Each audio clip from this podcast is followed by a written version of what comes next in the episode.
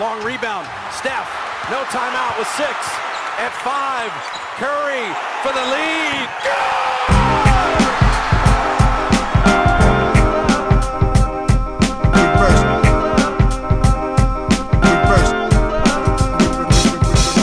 The game is game. The game is game. The game is game. The game is game. Always. Always. Always. Salut à toutes et à tous. Euh, chose promise, chose due. On vous avait dit voilà, qu'on fera un deuxième podcast cette semaine pour revenir sur le quart de finale que l'équipe de France a joué. Donc, c'était hier face à l'Italie. Euh, des quarts de finale qui, encore une fois, réservé tout un tas de surprises. Cet, cet euro, on en parlait un petit peu en début de semaine, est incroyable en termes de- d'upset, de, surprise. Euh, faut vraiment, même on a beau être devant les matchs, tu dis bon, bah, ce match-là, il est plié. Je vais pouvoir aller chercher un truc au frigo. Tu reviens, c'est l'autre équipe qui est devant. C'est totalement incompréhensible. Bref, nous, on était sur, sur le bord de notre fauteuil, de notre canapé toute la soirée. Euh, je suis rejoint comme d'habitude par Shai Mamou, Antoine Pimel, euh, les fines plumes de Rivers et de, et de Basket Session, comme vous le savez. Et puis, bah, tout seigneur, tout honneur, on va forcément revenir tout d'abord sur le match de, l'équipe de France hier face à l'Italie. Avant qu'on rentre un petit peu dans le détail, une chose quand même, euh, bah, cette équipe est qualifiée pour les demi-finales de l'Euro 2022 euh, avec une bonne chance, en tout cas une chance sur quatre de finir championne d'Europe. On va pas mentir en disant qu'on n'aurait pas forcément imaginé ça en tout début de compétition. On n'a pas dit que c'était une impossibilité, mais il y avait quand même pas mal de choses qui nous laissaient, euh, enfin, qui, qui, qui prêtaient un petit peu à ce qu'on soit, qu'on prudent.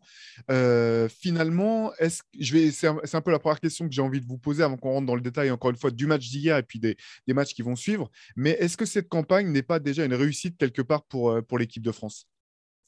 Alors ça, ça dépend euh, ce que ce qu'on visait au départ et, et ce qu'on attend en fait euh, de l'équipe de France. Mais euh, ouais, alors sur le plan, euh, on va dire comptable, même si c'est pas un championnat, dans tous les cas là, en arrivant en demi-finale, si on repart avec une médaille, bon là, si, honnêtement, si on perd contre la Pologne, ce sera une déception. Et si on repart pas avec une médaille, ce sera une déception vu comment l'euro s'est déroulé.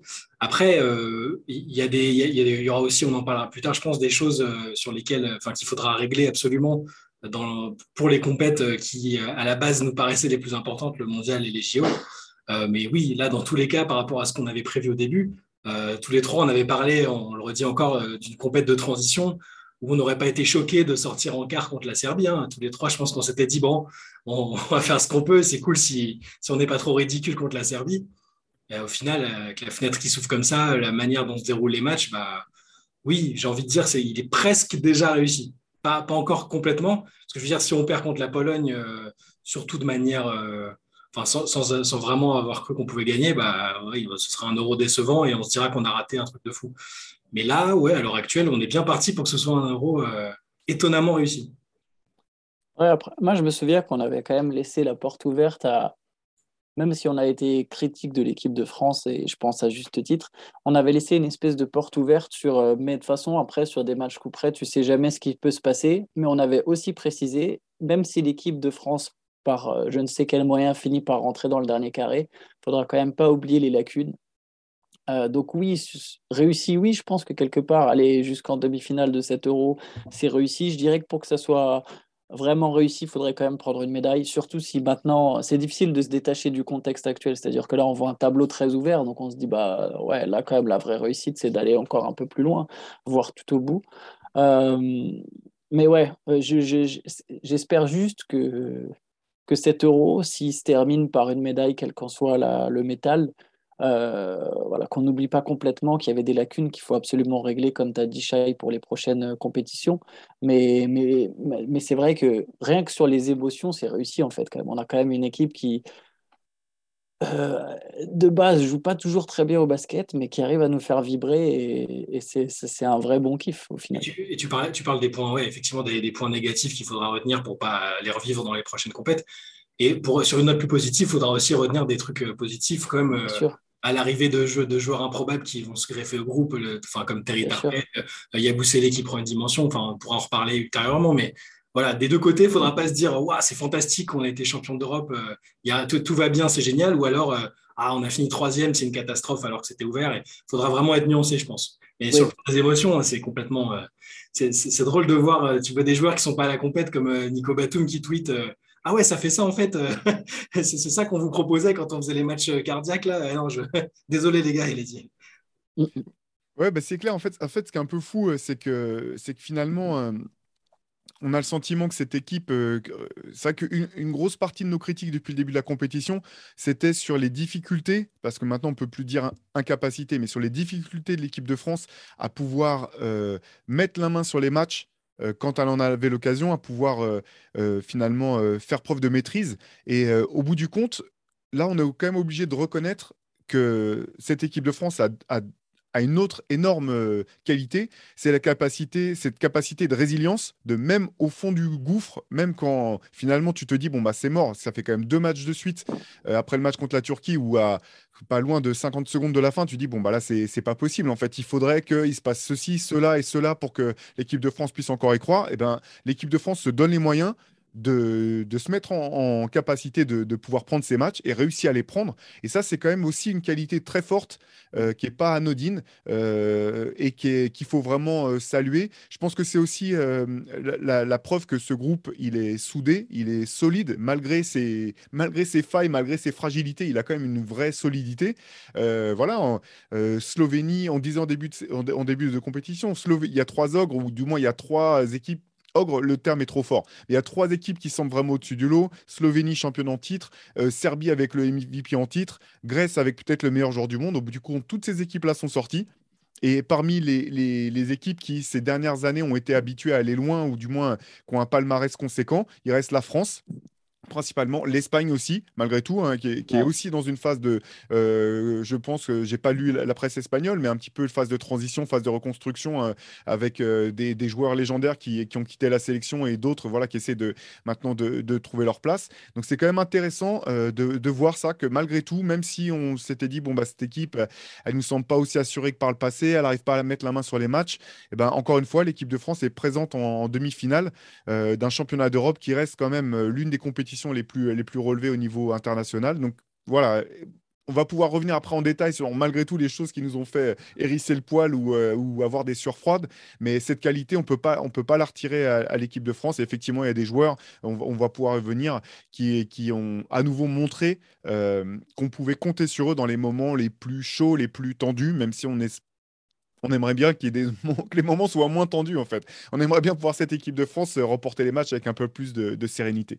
Mais, n'empêche que l'équipe de France s'est souvent retrouvée dans la position inverse euh, de celle qu'elle a occupée là depuis deux matchs. On a souvent été parfois, euh, même le sport français plus généralement, pas que le basket, était pointé du doigt pour une certaine fragilité mentale de nos athlètes. Euh, c'est un accent qui a l'aspect mental est, par exemple moins mis en avant qu'en Espagne, en, euh, tout cas en France, où ça commence seulement. Et, et je trouve que bah, même si on a toujours, évidemment, on est capable d'avoir, par exemple, l'équipe a des gros passages à vide par moment, j'ai l'impression que c'est plus nos adversaires qui ont craqué. Enfin, de toute façon, c'est pas juste une impression, je pense qu'on l'a tous vu. Mais voilà, c'est Diosman euh, qui a plombé. Euh, enfin, qui a plombé, malgré. Enfin, c'est pas, j'allais dire, c'est pas de sa faute, mais au qui rate ses deux lancers et avec la position. Fontecchio qui est très fort par moment dans le match et qui rate les deux lancers après la balle, la balle de match. Donc au final, ouais, la France a été très solide. Fallait, au moment où Fontecchio met son 3 points et qu'il y a plus 7 pour l'Italie, euh, faut être très très fort mentalement pour revenir, pour pas douter, même, je veux dire, euh, pour ce, ce passage, même quand il y a encore 4-5 points et qu'il y a très peu de temps euh, à jouer, pour rester concentré jusqu'au bout euh, des deux côtés du parquet, faut vraiment être fort mentalement et ça, faut, comme voilà, je suis d'accord avec toi, faut le saluer. Quoi. Il faut, il faut saluer le fait que des joueurs arrivent à, à, sortir du lot, à prendre leurs responsabilités justement dans ces moments où c'est chaud. Quand la fenêtre commence à s'entrouvrir avec des lancers ratés en face, bah, d'un coup, tu as Rudy qui vient mettre des claquettes, prendre des gros rebonds, provoquer des fautes, mettre ses lancers. Il a mis deux lancers importants aussi. C'est quand même pas, enfin, c'est pas un modèle de fiabilité sur la ligne de Rudy. Il a plein de qualités, mais c'est pas, pas toujours son point fort. Euh, Thomas Hurtel, euh, alors, il passe en trois secondes d'un joueur qui peut euh, perdre deux ballons et, tu, te tapes la tête contre la table à, un gars qui prend ses responsabilités comme si c'était une superstar NBA qui, va, qui, va au panier. Il met encore des paniers importants. Euh, sur, le match d'hier. Donc il y a, des joueurs qui euh, acceptent cette responsabilité de, de, bah de d'occuper le devant de la scène quand, euh, quand la France en a besoin. Evan prend sa cinquième faute. Tu te dis mince, as le meilleur score de l'équipe qui est pas là. Enfin, comment on fait quoi? Quand, quand, quand Doncic est sorti pour la Slovénie, bah, ils ont essayé ce qu'ils ils ont fait de leur mieux collectivement, mais tu te dis bah c'est presque mort. Quand les Bleus ont Evan qui sort, bah, on a d'autres joueurs qui ont réussi à dans d'autres registres à prendre leurs responsabilités. en fait, dans, le cas de cette équipe de France, j'avais pas forcément eu le sentiment que. tout ce que tu dis est, très vrai d'ailleurs, Chai, hein, mais j'ai pas tant l'impression que les, joueurs cherchaient à se cacher. J'avais parfois le, sentiment que il n'y avait pas de. On manquait. Enfin, il y a une chose, c'est un peu un cliché hein, ce que je vais dire. Il y a une certaine vérité et je pense que c'est ce qui a permis à l'équipe de France de remporter les deux derniers matchs. C'est arriver dans ces situations-là à prendre euh, possession par possession, à faire abstraction mm. de ce qui vient de se passer et pas penser à la suite. C'est déjà suffisamment dur à faire en tant que quand, individuellement, quand on est un joueur.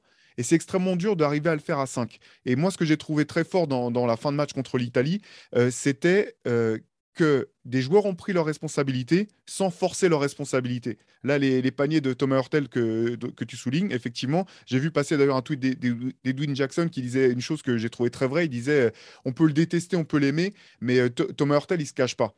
Ah non, c'est clair effectivement, il ne s'est pas caché, mais les, paniers et les tirs qu'il a pris, notamment en pénétration, c'était vraiment ce que demandait le jeu à ce moment-là. C'était pas simplement, j'ai pas eu le sentiment qu'il prenait la balle et qu'il partait en disant, de toute façon, je vais prendre le tir. Ce qui a parfois été le cas euh, d'autres joueurs. Euh, euh, bah, par exemple, je ne vous, cache pas que parfois, c'est un peu le sentiment que j'ai quand c'est Evan qui a la balle dans, ces situations-là, où il y a un petit peu de situation où s'il peut, tu, sais qu'il va pas forcément créer pour d'autres, s'il peut pas avoir le tir, le meilleur tir du monde, il va quand même tirer. Et là, dans, le cas des, des possession qu'a géré Tom Hurtel sur la fin du match, où il était excellent, 20 hein, points, 8 rebonds sur ce match-là, il était déterminant.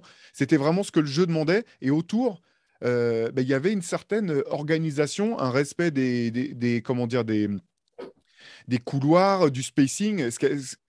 En fait, euh, euh, voilà, j'ai eu le sentiment que les cinq joueurs étaient vraiment soudés à ces moments-là et ont trouvé les solutions collectivement, même si c'est un joueur peut-être qui a sorti son, euh, qui, sort du lot comme Thomas ou comme, euh, comme euh, Rudy à, d'autres moments, c'est parce que les cinq joueurs étaient vraiment synchrones dans, ces moments-là. Et ça, c'est vraiment quelque chose qui est très très dur à, ce, à, ce niveau de, à ce niveau de compétition.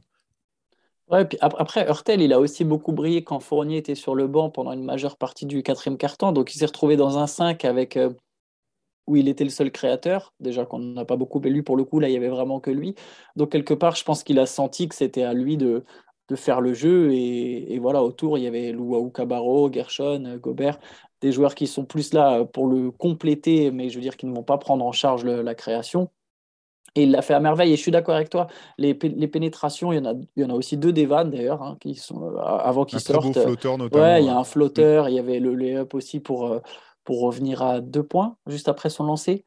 Euh, il y, a, eu une, euh, comme as dit, les bons choix. C'est-à-dire que c'est marrant, c'est une équipe de France qui est capable de, de faire euh, un paquet de, de, mauvais choix tout au long du match. Et là, pour le coup, dans les dernières minutes, il y a vraiment une compréhension. comme tu dis, le fait d'attaquer le cercle, euh, on, avait, on a eu une forte réussite à trois points pendant la première mi-temps, mais là, clairement, pour faire la diff, fallait, fallait leur faire mal dessous aux Italiens. Et ils ont compris ça, ils ont vu les espaces, ils ont pris les espaces, et au final, ça, a fait la différence. Ben on va pouvoir rentrer un peu, un peu dans le détail de ce match-là, quand même, euh, parce que moi j'ai eu le sentiment que pendant les 25 premières minutes du match, il y avait un plan de jeu qui était parfaitement euh, pensé et parfaitement appliqué l'idée, comme on en a parlé un petit peu, Shai, euh, enfin, euh, on, suivait le match un petit peu en détail sur, Twitter tout au long de la partie, mais clairement, euh, un des éléments importants défensivement, c'était la manière de défendre sur les pick and roll du côté français. comme on en parlait un petit peu en début de semaine, pour revenir, donc jusqu'à présent, l'équipe choisissait, enfin, l'équipe de France défendait en ce qu'on appelle drop coverage, c'est-à-dire que le défenseur qui défend sur le porteur d'écran protège l'accès à la raquette et sort pas forcément sur les shooters. Euh, c'est le choix qu'avait fait la Serbie aussi face à l'Italie et ça avait fait complètement euh, le jeu de l'Italie parce que l'Italie jouait avec cinq joueurs extérieurs, avec simplement euh, euh qui jouait euh, office de grand et qui forçait Doncic, euh, pardon, Jokic soit à s'écarter de la raquette, soit il le mettait dans, des situations où il ne pouvait pas défendre correctement sur, quand, il, quand il redescendait vers le cercle. Meli était trop, trop, trop mobile pour, pour Jokic. Là, l'équipe de France a décidé de changer de manière assez agressive sur les pics. Donc à chaque fois, ça aussi, il faut reconnaître que toutes les équipes ne peuvent pas le faire avec un grand comme Rudy Gobert. Il faut avoir un grand comme Rudy Gobert capable de bouger comme Rudy. Là-dessus, encore une fois, il a fait un match extraordinaire, euh, à mon sens, ce qui a permis à la fois de contrôler les, pendant les 25 premières minutes les, shooters italiens et aussi de, surtout de contrôler Meli. C'est ce qu'on avait dit. Euh, dans, le podcast de début de semaine, on avait dit voilà, euh, une des clés pour, euh, pour remporter ce match, c'est euh, contrôler Nicolo Melli, qui est le principal, qui est le meilleur joueur de cette équipe, qui est aussi son, son, principal playmaker de fait. Et pendant les 25 premières minutes, c'est vraiment ce qui s'est passé. J'ai trouvé qu'il y avait une application irréprochable du côté de l'équipe de France. Il a eu très peu d'impact. Il a eu très peu d'impact pendant 25 minutes. Et, ce qui était, et, et, on jouait, même si on a une belle réussite à trois points, c'est aussi parce qu'il y avait une vraie volonté d'essayer de chercher l'intérieur. Rudy a eu des, paniers dès le début du match, des ballons, etc. Et donc, on jouait de l'intérieur vers l'extérieur, qui, face à cette équipe d'Italie qui manque de taille, était. Euh, enfin, voilà, il fallait pas être un scientifique euh, ou euh, avoir, je sais pas, fait des études de haut niveau au basketball pour comprendre qu'il fallait jouer de l'intérieur vers l'extérieur, ce qu'on a très bien fait. Et la, la fin du troisième quart-temps, je vous propose qu'on y revienne un petit peu, parce que moi, ça reste une, une énigme totale.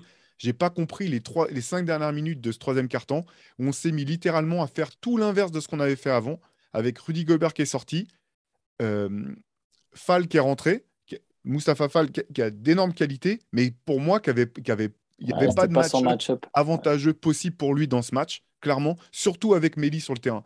Et ça, j'ai pas compris. Et dans la foulée de son entrée en jeu, et je, veux bien, enfin, j'espère que vous comprendrez bien que je suis pas en train de le pointer du doigt et de dire que c'est de sa faute individuellement si, si les choses ont commencé à, se déliter. Mais tout de suite, Mélier, il a marqué tout de suite, il a, il a créé des fautes, il a provoqué des fautes, il a permis de servir des shooters. Et les cinq dernières minutes de ce troisième quart-temps ont été littéralement catastrophiques et on s'est mis à jouer à l'envers. Et ça, euh, malgré tout ce qu'on a souligné de, de, qualité de cette équipe de France, ces cinq minutes, je les comprends toujours pas d'un point de vue stratégique et je les comprends toujours pas. Euh, je comprends toujours pas ce qui s'est passé à ce moment-là. Je sais pas comment vous vous avez vécu euh, ce, passage. surtout qu'on le redoutait le troisième carton et ce qui est fou, c'est que sur les premières minutes, euh, je me disais ah bon ça va et, et on fera pas les mêmes erreurs que contre, la Turquie. Ils ont l'air de, prendre leur temps, d'être calmes, etc., d'avoir bien compris la situation.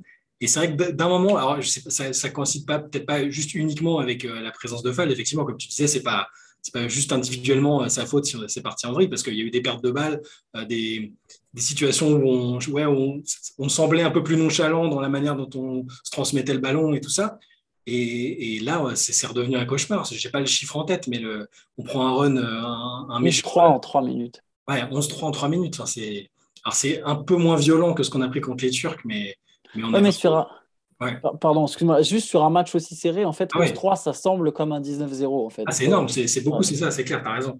Euh, et, euh, et, je me suis dit, c'est encore un foutu troisième carton. Où, et c'est difficile à expliquer parce que j'ai l'impression que c'est un mix entre, effectivement, peut-être une mauvaise analyse de ce qu'il faut mettre sur le terrain, des joueurs qu'il faut mettre à cet instant précis par rapport aux forces qu'il y a du côté adverse.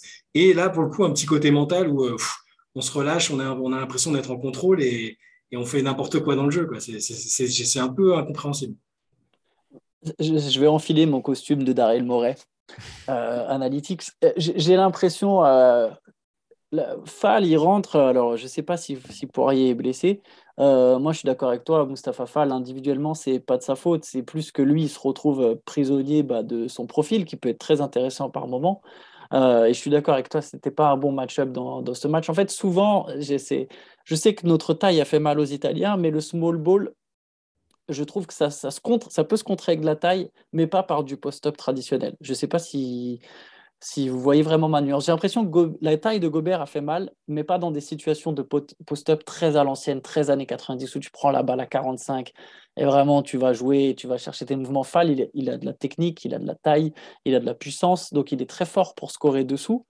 Mais au final, euh, contre une équipe small ball, j'ai l'impression que cette configuration, ça marche rarement parce que tu marques jamais autant de points que ce que tu en concèdes en défense euh, avec un, grand qui n'est pas aussi mobile pour aller, pour aller euh, gêner l'attaque adverse, qui, elle, peut créer du mouvement, s'enflammer, vraiment mettre du rythme et se mettre en confiance quand toi, tu joues des possessions beaucoup plus lentes, où tu serres ton intérieur à 45, il y a le temps qu'il prenne sa position, que tu amènes la balle à l'aile, que tu fasses la passe d'entrée. Euh, souvent, il y a des prises à deux, ce qui s'est passé pour Fall, il s'est vite retrouvé avec deux joueurs sur lui, donc il faut que tu aies un pivot qui soit capable de faire très rapidement ce genre de passe, de ressortir la balle pour, pour revenir vers l'extérieur, etc c'est pas notre point fort en tant qu'équipe collectivement et en attaque. Et au final, on n'a pas puni ces possessions où Fall aurait pu éventuellement limiter la casse en marquant, je sais pas, 3 4 paniers. Ça n'arrive pas. Et au final, ça arrive, ça arrive rarement. C'est pour ça que je dis que je mets mon costume de Darin Moret. Ça arrive rarement quand tu joues du small ball.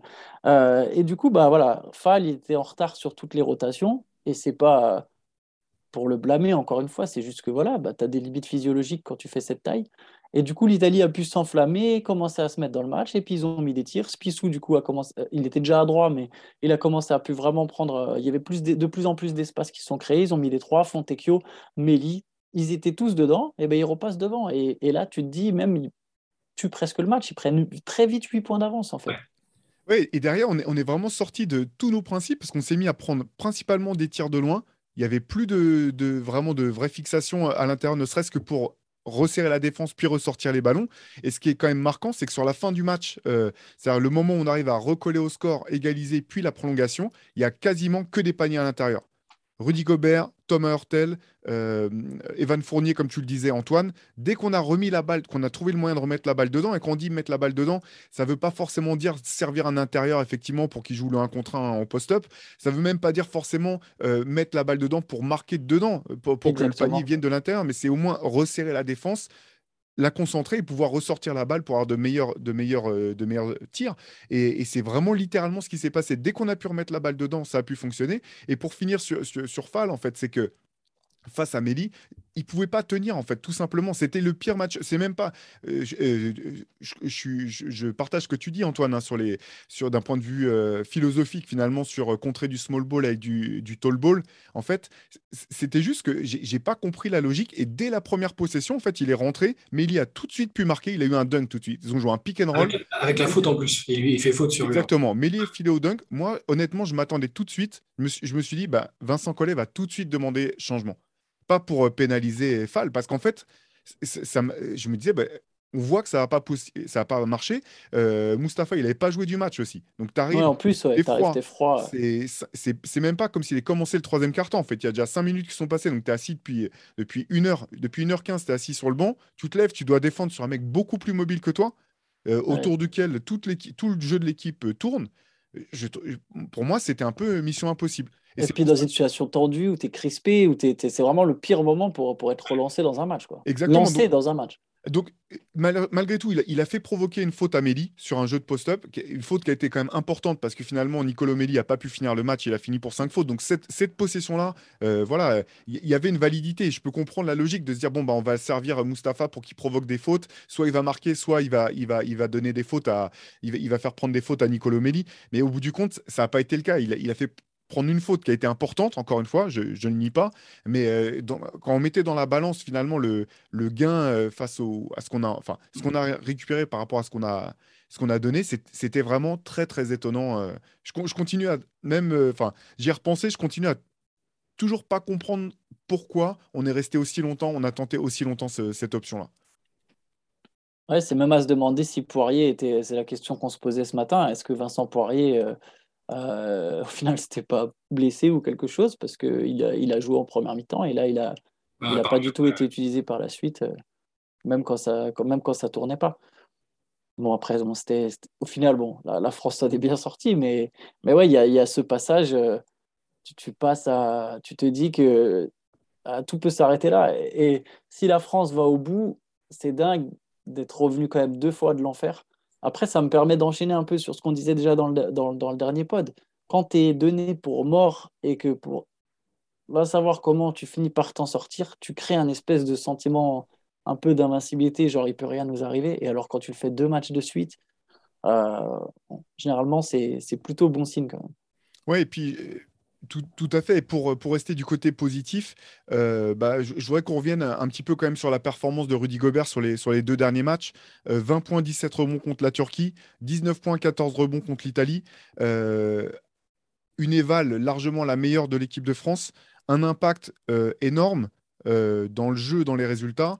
Rudy Gobert, on le connaît, voilà, on connaît le joueur, on connaît ses limites elles sont, elles sont là. Il a des limites comme n'importe quel joueur. On connaît aussi ses, failles. Par contre, euh, euh, pour, euh, j'ai envie de dire, il est temps peut-être de remettre un peu de respect sur le nom de Rudy Gobert parce que ça reste malgré tout un joueur dont les qualités te permettent de, pouvoir gagner. Ces qualités te mettent en position de pouvoir gagner. À condition qu'autour de, autour de lui, il y ait un, plan de jeu qui soit euh, spécifique ou du moins qu'on s'appuie vraiment sur ses forces. Et sur ces deux derniers matchs, euh, son impact, pour moi, il a été énorme sur, sur, le, sur les fins de match. Il a été énorme. Euh, je continue à trouver, on en parlait un petit peu entre nous, que parmi les, stars, entre guillemets, de, de cet euro, c'est certainement celui qui est le moins respecté par les arbitres. Euh, qui, euh, à qui on siffle moins de choses. Euh, finalement, à la fin, heureusement que Méli, quand il prend sa cinquième sur le, sur le trajet, Rudy, il en prend déjà deux des fautes dans, dans, un coup sur le, sur le visage. Hein. Il est bumpé à un moment quand il rentre dans la raquette. Finalement, Méli, je pense, de, frustration, parce que cette faute, elle était, elle était vraiment assez stupide de la part de Nicolo Méli pour le coup. finalement, il réussit, il finit par avoir ce coup de sifflet là. Mais c'est c'est quand, même, euh, quand même fou parce que voilà, Rudy, on le connaît un petit peu. Euh, on a eu l'occasion de, faire plusieurs fois des, entretiens avec lui euh, pour, pour, Rivers et autres. Il y a quand même toujours cette notion un petit peu de joueur de l'ombre qui est, qui est jamais salué à sa, juste, à sa juste valeur. On sait que c'est quelque chose, quelque chose, même si je pense que voilà, bon, il est, il est OK avec ça, mais qui quand même continue de le, de le, gêner, de le perturber. C'est assez fou de voir que tout au long de sa carrière, ça reste quand même le, finalement le, fil rouge finalement de la perception de, sa carrière. Ce qui est, fou, c'est l'impact. Euh, alors là, visuellement, on l'a bien vu, hein, on voit bien l'impact, ce qu'il amène sur le terrain, mais l'impact euh, statistique, les fans de la stat, là, juste sur la compète, la France est à plus 71 quand il est sur le terrain et à moins, enfin, oui, moins, moins 50 quand il est en dehors. Enfin, c'est totalement fou. Et c'est pareil en NBA, en fait. Les stats défensifs du Jazz, quand il est là et quand il n'était pas là, c'était incroyable. Et là, j'ai presque envie de remercier le Jazz de ne pas être allé loin en playoff pour qu'on ait pu compter sur Rudy sur la compète parce que sinon, on ne serait pas en train de parler des mêmes choses. On n'aurait même pas parlé de fenêtres d'opportunités qui s'ouvrent. Parce que sans Rudy, là, euh, on sort vivant d'aucun des matchs. Et puis, est-ce qu'on sort seulement euh, de la poule de la mort là, dans laquelle on était Est-ce qu'on finit euh, en même position? Je ne sais pas. C'est. Il, est crucial. Le, fait qu'il soit qu'on lui manque de respect, je, je, crois que c'est ça va rester. Je pense que c'est quand même aux États-Unis, c'est encore un peu plus marqué chez certains, certains journalistes euh, qui n'arrivent pas à le considérer comme un joueur majeur, euh, peut-être à cause de son style de jeu qui est, euh, qui est identifié soit trop old school, soit unidimensionnel avec la défense. Et c'est en fait, c'est pas un joueur qui a, vraiment beaucoup de moves ou qui a, essayé d'en développer dans sa carrière, mais il a tellement d'autres choses. Enfin, la dissuasion, l'effort, l'intelligence, le QI défensif, il y a tellement de choses qui sont, qui sont essentielles que et là, il y a en plus cette faculté à, être là dans les moments chauds, en fait. Et, avec l'équipe de France, il l'a montré aussi sur les dernières campagnes. Donc, euh, bah, il se cache pas. Hein. Et, même dans des petits détails. Moi, j'ai vraiment été. Quand j'ai vu Rudy sur la ligne, euh, quand il a eu ses deux lancers, je me suis dit bon, bah, s'il en met un sur deux, c'est bien. Ça laisse un petit. Euh, ça, peut être pas mal. Mais là, il a mis les deux, il n'a pas tremblé. voilà, moi, je suis, je suis, je suis bluffé par sa performance. Je continue de dire qu'il mérite plus de respect, indépendamment de ce qu'on on peut le trouver, je sais pas on peut trouver la personne pas ultra funky. Euh, c'est pas, pas comme d'autres stars NBA qui sont en quête d'exposition, qui sont très dans l'échange et qui partagent beaucoup de choses et machin, mais c'est un joueur, euh, c'est un joueur phénoménal et comme tu dis, quand il est sur le terrain, il te met en position de gagner. Ouais, et puis j'ai eu le sentiment que, cette option défensive, là, notamment sur les pick and roll, lui permettait d'avoir un rayonnement plus important. Parce que sur les matchs précédents, il y a quand même pas mal de matchs où on le voyait se prendre un tir à trois points sur la tête. Donc tu dis, ah bah, qu'est-ce qu'il fait? Je crois que c'était le meilleur défenseur NBA. Comment ça se fait qu'il se prend les trois points sur la tête? En fait, parce que les options défensives, je trouve, lui permettaient moins de. Enfin, le, le pousser à être plus loin, plus loin des shooters souvent. Et là, j'ai trouvé que bah, lui. Euh, enfin, comme le reste de l'équipe de France, était euh, notamment au début du match et puis après sur la fin du match, mais là c'était contexte un peu particulier, mais il était irréprochable dans, l'application du, voilà, dans l'application des des principes qui ont été, qui ont été édictés par, euh, par Rudy Collet, ben, par Rudy Collet, par Vincent Collet, pardon. Et puis euh, voilà, moi je continue d'être un admirateur de sa capacité à, monter, porter un écran, rouler fort au cercle, revenir, porter un deuxième écran, rouler fort au cercle, aller sur les rebonds systématiquement, venir dans les aides, euh, dans, l'effort, il est irréprochable. Euh, donc je ne sais pas, euh, dans le, vestiaire, je ne sais pas, on sait qu'il est, qu'il est co-capitaine de cette, équipe de France. Je ne sais pas comment il est dans la prise de parole avec ses coéquipiers, etc. Par contre, dans le comportement, dans les efforts, je le trouve vraiment exemplaire sur, sur, toute, cette campagne, sur toute cette campagne de l'équipe de France. C'est un patron. Hein c'est un patron. Et, et je pense que ce qui est injuste, souvent, c'est euh, ce que je trouve souvent injuste de la part de, de, ceux qui Rudy Gobert, c'est de considérer qu'il n'a pas de skills. qu'il est juste. Et c'est un peu le raccourci beaucoup trop simpliste qu'il peut y avoir des fois sur certains joueurs qui sont dans l'énergie ou qui sont athlétiques, c'est de dire ah ouais mais il a pas de skills. Mais le skill c'est pas que le shoot ou le dribble. Et Rudy Gobert, il a beaucoup de skills. Et, et ce dont tu parles, cette et même, même, cette capacité à toujours se battre, à comprendre qu'il est dans un rôle où bah voilà, faut aller poser l'écran, comme tu as dit, rouler, puis repartir. Euh, il le fait des deux côtés, tu diras, en attaque aussi. Il a des skills en attaque. Son skills, ok, il va, il peut-être pas le toucher de, de Jokic, mais, euh, mais voilà, sa capacité à, toujours essayer d'être dans le bon mouvement ou d'être dans le bon placement ou d'aller poser l'écran ou de, en tout cas de pas être juste un plot, euh, c'est un skills aussi. Et, je pense qu'il est vachement sous-estimé sur cet aspect. J'ai l'impression que dans le basket FIBA, en plus, avec euh, le terrain plus petit, le jeu plus resserré, des joueurs moins athlétiques, euh, bah, il paye. Ça, D'un coup, il a. Je dis pas qu'il n'a pas assez de mobilité en NBA, mais ça, ça peut plus se payer forcément quand tu as un Stephen Curry ou des meneurs comme Kyrie Irving ultra vifs Là, bah voilà, là, il a suffisamment de mobilité pour contester des tirs, même en changeant, en ne faisant pas du drop, en, allant, en changeant sur les écrans. Après, il arrive à courir suffisamment vite pour, pour recouvrir. C'est quand même un joueur, c'est bah voilà, c'est un joueur très athlétique, mais c'est pas une tare. C'est pas, ça devrait pas être perçu comme un, comme un aspect euh, entre guillemets pas assez noble. Et Rudy Gobert, dans son impact, il est, monstrueux là sur ces deux matchs, euh, sur ces deux matchs coup près.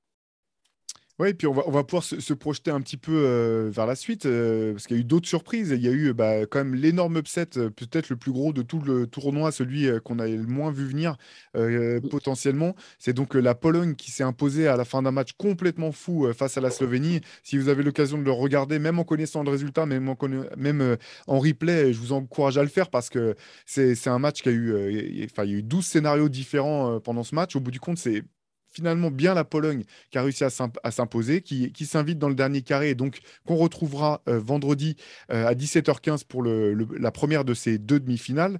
Euh, sortie de route de, la Slovénie dans un contexte un peu particulier. Doncic qui s'est blessé en première mi-temps, qui est revenu mais qui était clairement pas tout à fait lui-même sur la deuxième mi-temps, qui a réussi à peser mais pas autant qu'il le fait d'habitude ou qu'il en a voilà qu'on est habitué à, le voir le faire. La Slovénie qui est quand même passée tout près de pouvoir malgré tout gagner ce match-là.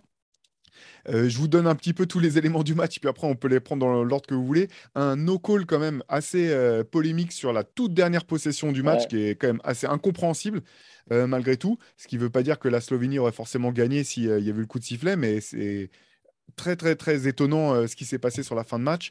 vous, qu'est-ce que vous avez retenu de, de ce match par rapport à ce que nous, on va pouvoir, enfin, ce, à quoi on doit s'attendre pour l'équipe de France, et aussi par rapport quand même, je pense, à la, contre-performance finalement de, la Slovénie, qui est, comme on le disait tout à l'heure, le troisième des, gros, euh, entre guillemets, de, de, cet euro à finalement sortir avant, avant le stade des demi-finales.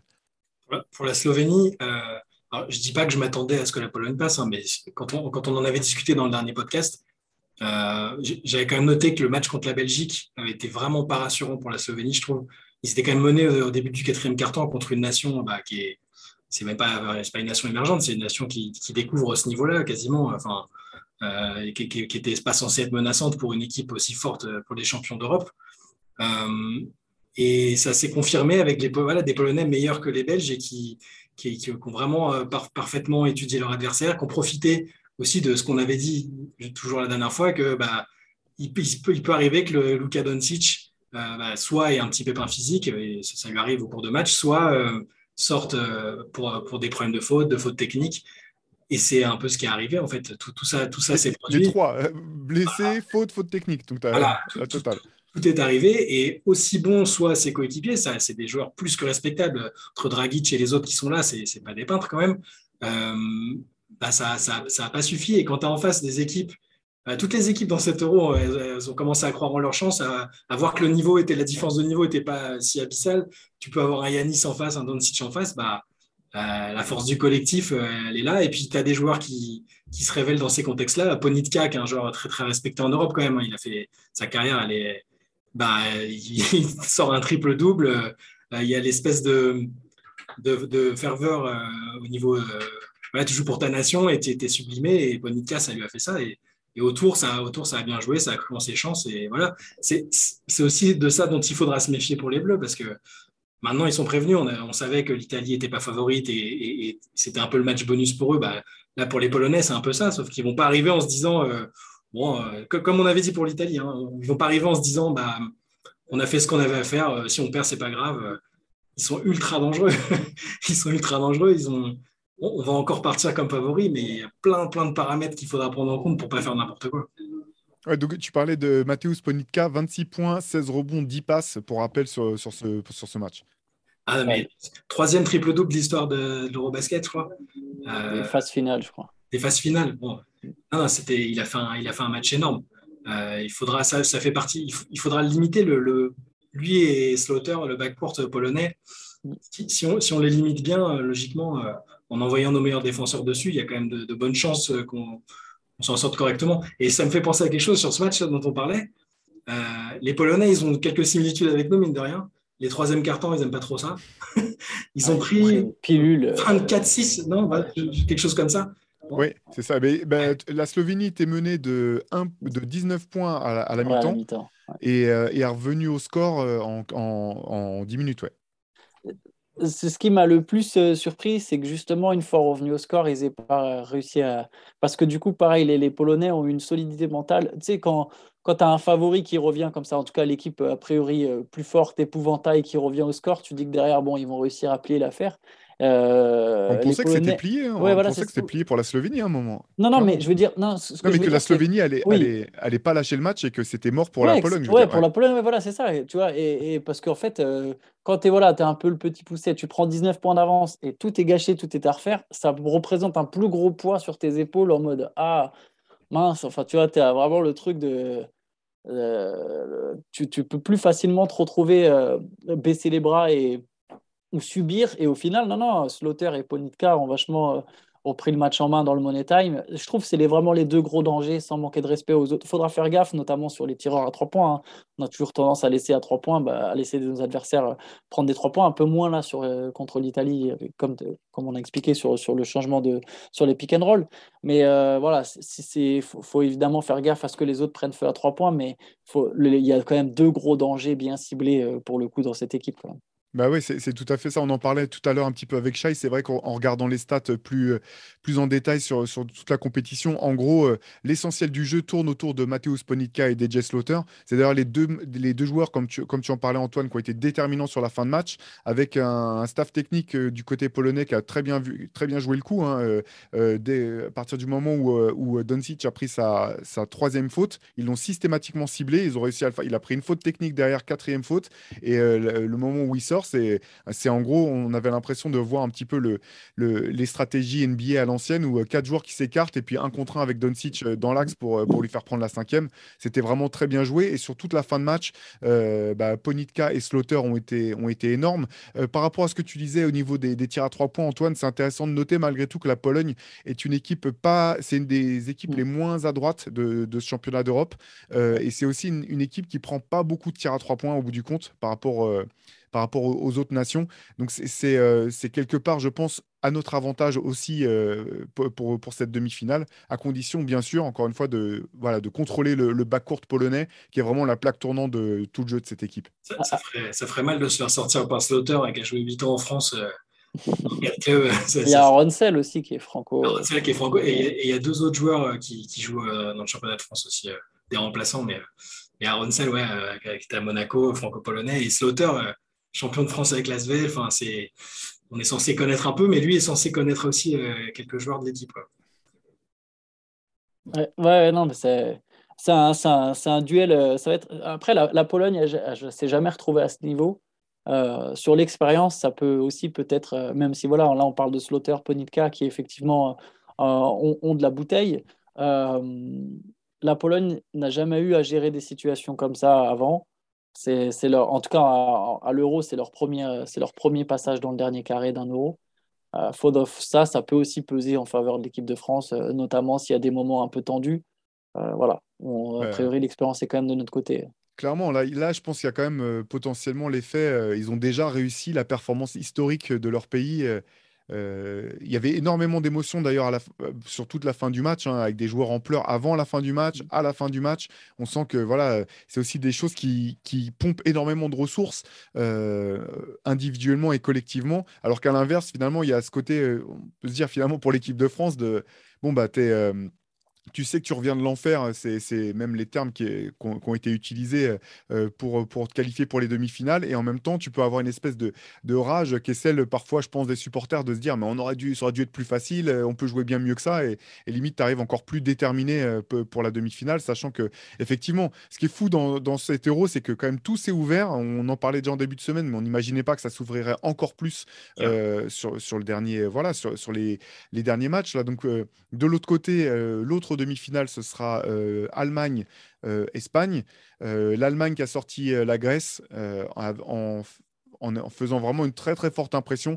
Moi, c'est Là, là, aussi, on en, on en, parlait un petit peu entre nous. Moi, cette équipe d'Allemagne, elle me fait, je la trouve extrêmement forte. Je trouve qu'une de ses, de grandes forces, c'est finalement de ne pas avoir de. Il y, a peu de failles dans son jeu. Il y a une rotation qui est longue et qui est de qualité. Euh, il y a quasiment pas de joueurs qui sortent et qui, qui, viennent sur le terrain où tu dis ah ouais, lui, on va pouvoir l'exploiter de telle ou telle manière. Je trouve que la, la, rotation est très dense et avec bah, deux joueurs un peu au-dessus du lot euh, en la personne de, bah, de Franz Wagner euh, qui était extraordinaire aussi face à la Grèce et de, de Denis Schroeder. Voilà une équipe vraiment très solide. Et en face, bah, l'Espagne, finalement, on pensait que c'était un petit peu mort pour eux. On se disait bon bah ça c'est la fin de, de c'est enfin la fin des Nino Del Oro euh, qu'on connaît, même si c'était déjà leur, leur successeur qui, qui nous faisait des misères ou du moins qui nous euh, donnait du fil à retordre sur, sur les dernières compétitions. Ben, finalement, non, on va retrouver à nouveau cette équipe d'Espagne opportuniste, euh, moins dominatrice clairement que par le passé, mais quand même toujours euh, avec les mêmes forces euh, de, des joueurs d'impact comme bah, les deux frères Hernan Gomez et notamment Willy qui fait un, un, tournoi fantastique, et puis des joueurs qui savent jouer leur, la partition à merveille. Rudy Fernandez, qui est probablement le joueur que j'aurais détesté le plus de toute ma vie, a été extraordinaire sur la fin de match du quart de finale, incroyable. C'est lui quasiment qui fait gagner l'Espagne. Donc voilà, de l'autre côté, il y a quand même une une belle affiche aussi qui se, qui se présente. Euh, on va pas forcément rentrer dans, le jeu des pronostics à, proprement parler, mais vous, quelles sont les tendances que vous voyez fortes là, sur, sur cette fin de tournoi pour les demi-finales et potentiellement euh, la finale derrière? Antoine, on sait, vu le maillot qu'il vient de mettre aujourd'hui. Euh, non, mais je pense que l'Allemagne est l'équipe la plus régulière au final depuis le début du tournoi. c'est peut-être presque même la meilleure équipe du tournoi depuis le début. Après, faut pas suivre mes pronostics. Euh, moi, je pensais vraiment que j'avais dit la Grèce le tour d'avant, j'avais dit la Serbie, j'ai dit la Slovénie. Je, je, préfère euh, arrêter de pronostiquer. Je pense que ça sera un match très ouvert. Là, honnêtement, euh. Je pense que la France est celle qui a le... a priori quand même. Je vois la France aller en finale.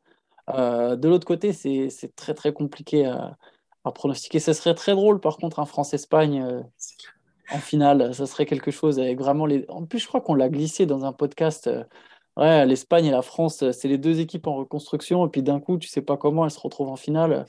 Donc ça serait, ça serait assez ironique. Mais la, demi euh, Allemagne, Allemagne, Espagne, j'encourage tout le monde à la regarder. Je pense que ça va vraiment être un sacré match de basket. moi je pars du principe qu'on va battre la Pologne. On va dans la douleur, hein, comme d'hab. Hein, ça c'est pas, je ne vois pas nous promener. Euh.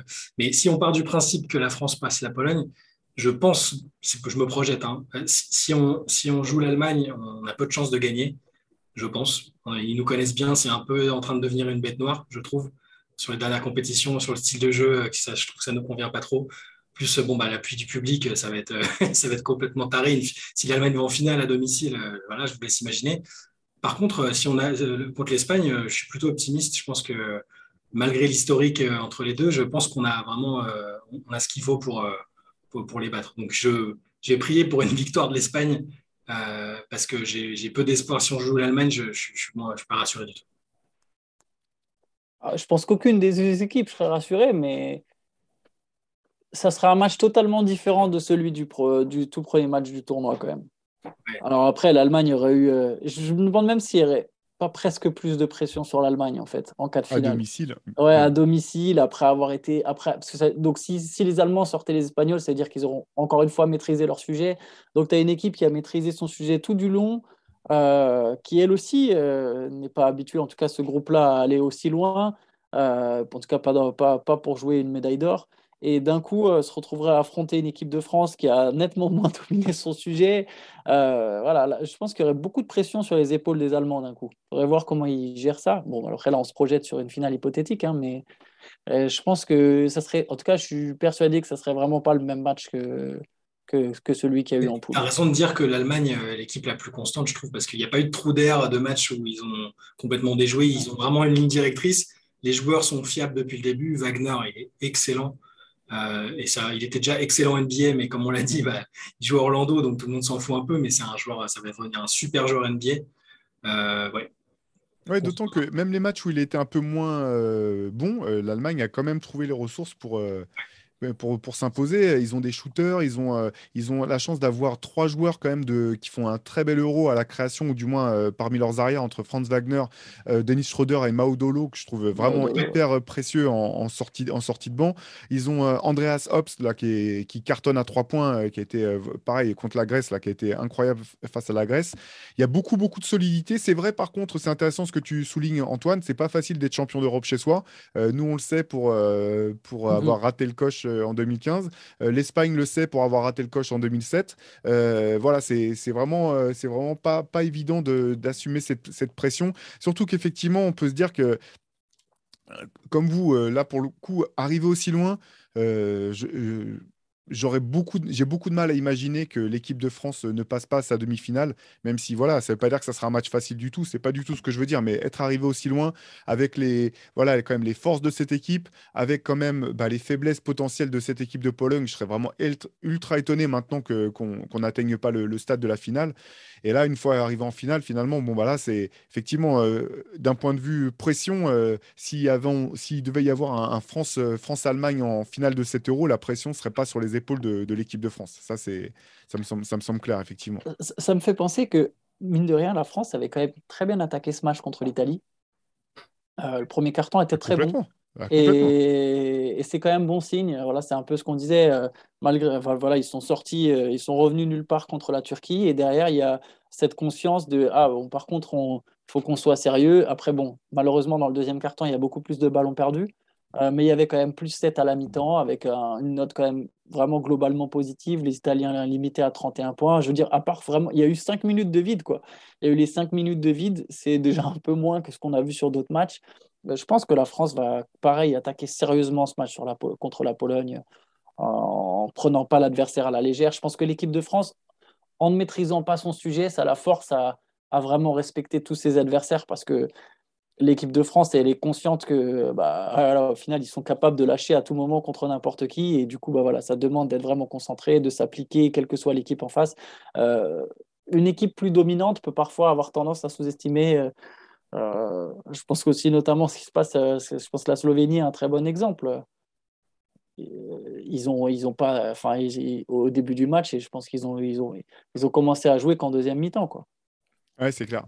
Petite, tu parles de balles perdues, ça me fait penser à ça. Euh, petite euh, note statistique. Donc, l'équipe de France est bien entendu l'équipe qui perd le plus de ballons sur ce championnat d'Europe. Aucune des, des 13 autres pires équipes dans ce, classement n'est encore en lice. 14e, il y a la Pologne. donc, euh, donc voilà, ça c'est la, la, petite note stat. pour revenir quand même dans le cas sur le cas de l'Allemagne, sans rentrer forcément dans le jaune des pronostics, euh, malgré tout, euh, des, quatre équipes encore en lice, je pense que moi je trouve que c'est celle qui a le, plus de, sûreté dans son jeu pour aller, pour aller au bout. Euh, je serais ravi de me tromper et vraiment je serais ravi de, bah, bien entendu de voir l'équipe de France à nouveau championne d'Europe. Ça, ça, serait incroyable. c'est vrai que en fait la force de cette équipe d'Allemagne, au-delà de la longueur de son banc, ça reste sa défense que je trouve vraiment fantastique sur ce championnat d'Europe et qui lui donne une assise euh, qui lui donne une, sécurité que n'ont pas forcément euh, les quatre autres équipes en place, qui, qui sont plus fluctuantes, même s'il faut le reconnaître, l'Espagne a été très forte en défense euh, pour, pour, pour remporter son quart de finale. C'est vraiment en défense que, que cette équipe d'Espagne a su hausser le ton pour, pour aller se qualifier pour la demi. Donc ça va être, ça va être la, demi Espagne-Allemagne, comme tu le disais Antoine, va vraiment valoir, son, va vraiment valoir le, le détour, je pense c'est presque euh, c'est une, ouais, une, espèce de finale avant l'heure dans l'intensité, dans, dans, le niveau de jeu, à mon avis. pas forcément sur le vainqueur, hein, mais sur l'intensité et le niveau de jeu, c'est presque. Ça risque d'être le match. Ouais. ça risque d'être le match le plus engagé du tournoi. Ça a un sens, mais. On, dit ça, mais on sait que, que la France euh, sera menée de 6 points à 50 secondes de la fin encore, euh, avec deux lancers à suivre pour la Pologne. donc au niveau du suspense, regardez France-Pologne. Au niveau de l'intensité, regardez Allemagne. Allemagne c'est ça. Et puis bon, enfin, c'est pas pour finir sur cette note-là parce que mais c'est quand même intéressant aussi de noter que sur les, deux quarts de finale d'hier, euh, l'arbitrage a quand même pesé lourd. Euh, Nicolo Melli est sorti euh, avec voilà très remonté contre les, contre les arbitres. comme on, est parvenu en détail, mais la toute dernière possession de la Slovénie, il y a quand même c'est quand même toujours incompréhensible pour moi pourquoi il n'y a pas eu de faute sifflée sur je ne sais plus qui avait la balle. Clément qui prend le tir. Oui, Prepelic. Prepelic, exactement, sachant que le, joueur, euh, le joueur polonais lève la main, en fait. Il vient faire une faute pour donner deux lancers francs et éviter d'encaisser un tir à trois points, juste sous les yeux de l'arbitre, en passant tout le corps à travers le. en fait, il, franchit complètement euh, Prepelic pour pas. Il passe tout le corps. C'est assez incompréhensible quand même qu'il n'y ait pas eu de, coup de sifflet là, même si euh, après en conférence de presse, Luka Doncic a été assez classe en voilà, il a en reconnaissant que voilà, la Slovénie avait toutes les armes pour, pour prendre ce, quart de finale et que ce n'était pas forcément là-dessus que tout reposait. Donc euh, il y aura aussi des arbitres sous pression pour ces, pour ces demi-finales et ces phases finales de, de l'Euro. Ah, juste, je me permets sur Doncic, du coup, tu, tu, ça me tend une perche. C'est très bien, de, c'est bien hein, après coup. Euh, avoir la com du West, non, mais c'est pas les arbitres, c'est nous, c'est moi, etc. Je l'ai pas entendu dire que c'est pas les arbitres, il a dit, j'ai entendu dire que c'était lui. C'est très bien, mais par contre, son attitude, et c'est déjà ce qu'on pointait en NBA, il y a des moments, c'est vraiment insupportable. Et je pense que c'est contre-productif. C'est-à-dire qu'il y a des joueurs, euh, tu peux toujours te dire qu'effectivement, je pense à Chris Paul, leur caractère euh, est super chiant, mais bon, tu vois, ça, ça peut plus souvent peser dans la. Euh, la pression mise sur les arbitres va plus souvent jouer en sa faveur qu'en sa défaveur. Doncic, je pense que c'est contre-productif qui se crée des, qui se fasse comme Michael Jordan, qui s'invente des, duels, qui s'invente parce que quand il est remonté, il est il, il est inarrêtable, mais qu'il arrête de se créer un duel avec les arbitres. C'est pas ça qu'il faut prendre de manière personnelle et c'est insupportable bah là, ça leur, a potentiellement coûté le match parce que la faute technique qu'il prend, euh, donc c'est sa quatrième, ça équivaut à sa quatrième faute, elle est vraiment hyper stupide. C'est juste, il se fout littéralement de la gueule de l'arbitre en faisant euh, le geste du marché parce qu'il demande un, marché sur Edge Slaughter, mais avec un sourire où tu sais qu'il est en train de se foutre de la gueule de l'arbitre. Et pour le coup, il, y a, il faut reconnaître un truc les arbitres, depuis le début de championnat d'Europe, n'ont pas hésité à, porter, à mettre des fautes techniques. Ils ont, à chaque fois, ils préviennent. Et quand ils ont prévenu derrière, ils mettent les fautes techniques. Sur les fautes antisportives, anti-sportifs, pardon, ils sont allés vérifier systématiquement euh, la nature des contacts. Ils n'ont pas eu peur de, bah, de faire sortir euh, Yanis Antetokounmpo de, de, de son quart de finale. Euh, donc, donc là-dessus, c'est quand même une donnée sur laquelle les arbitres, je les ai trouvés hyper cohérents du début à la fin de, enfin, du depuis le début du championnat d'Europe. Donc, pour aller dans ton sens, Antoine, non seulement c'est contre-productif, mais pour le coup, c'est limite, bah, c'est ça va un peu au-delà. Je ne vais pas parler de faute professionnelle, mais c'était une des données, c'est une, des données de ce championnat d'Europe et des matchs. Et si tu ne la prends pas en compte, eh ben, tu, te, voilà, tu te mets en difficulté. Et potentiellement, euh, la Slovénie doit avoir énormément de, regrets euh, suite à ce match-là mais, euh, mais la, cette, faute technique est peut-être celle qui, qui, a été la plus, euh, la plus dommageable à la Slovénie sur, euh, sur tous leurs matchs, sur, l'intégralité de ce match-là. pardon. Je pense que quand il disait qu'il s'en voulait à lui, je pense qu'il s'en voulait à lui de ne pas avoir aussi bien arbitré le match que contre la France. c'est ça. Comme disait Vincent Collet.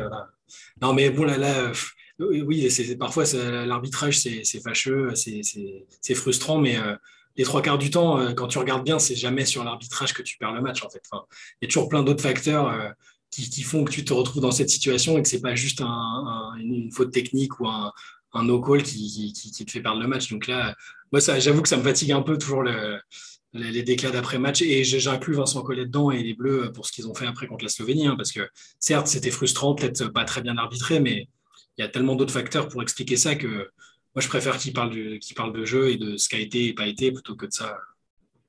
Oui, c'était pas ce que je notais, c'était pas pour, euh, pour allumer les arbitres, c'est juste pour dire que ça, voilà, ça pouvait être aussi un des facteurs de ces demi-finales et de, des finales et de, du match pour la troisième place. Aussi, euh, du côté des joueurs et des équipes, leur capacité à gérer ou non euh, les, voilà, les coups de sifflet qui peuvent, qui peuvent être donnés. C'est clair. Et ben voilà, bah, je pense qu'on a fait le tour là sur ces quarts de finale euh, qui étaient euh, palpitants et puis sur ces demi-finales à suivre.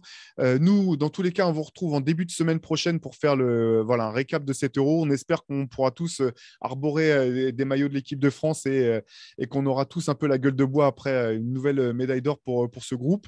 dans la, en, attendant, vous savez que sur Basket Session, vous retrouvez toute l'actu non-stop 24 heures sur 24. Si vous voulez un peu de lecture, allez aussi sur Basket Session, regardez nos MOOC. Il y a le MOOC spécial Playmaker qui est derrière moi et qui ferait du bien à pas mal d'équipes de, 7 euros. Euh, voilà, nous en tout cas, on, on sera ravis de vous retrouver euh, comme d'habitude pour un nouvel épisode du podcast. D'ici là, portez-vous bien et profitez bien des, des derniers matchs de 7 euros. Ciao. Ciao.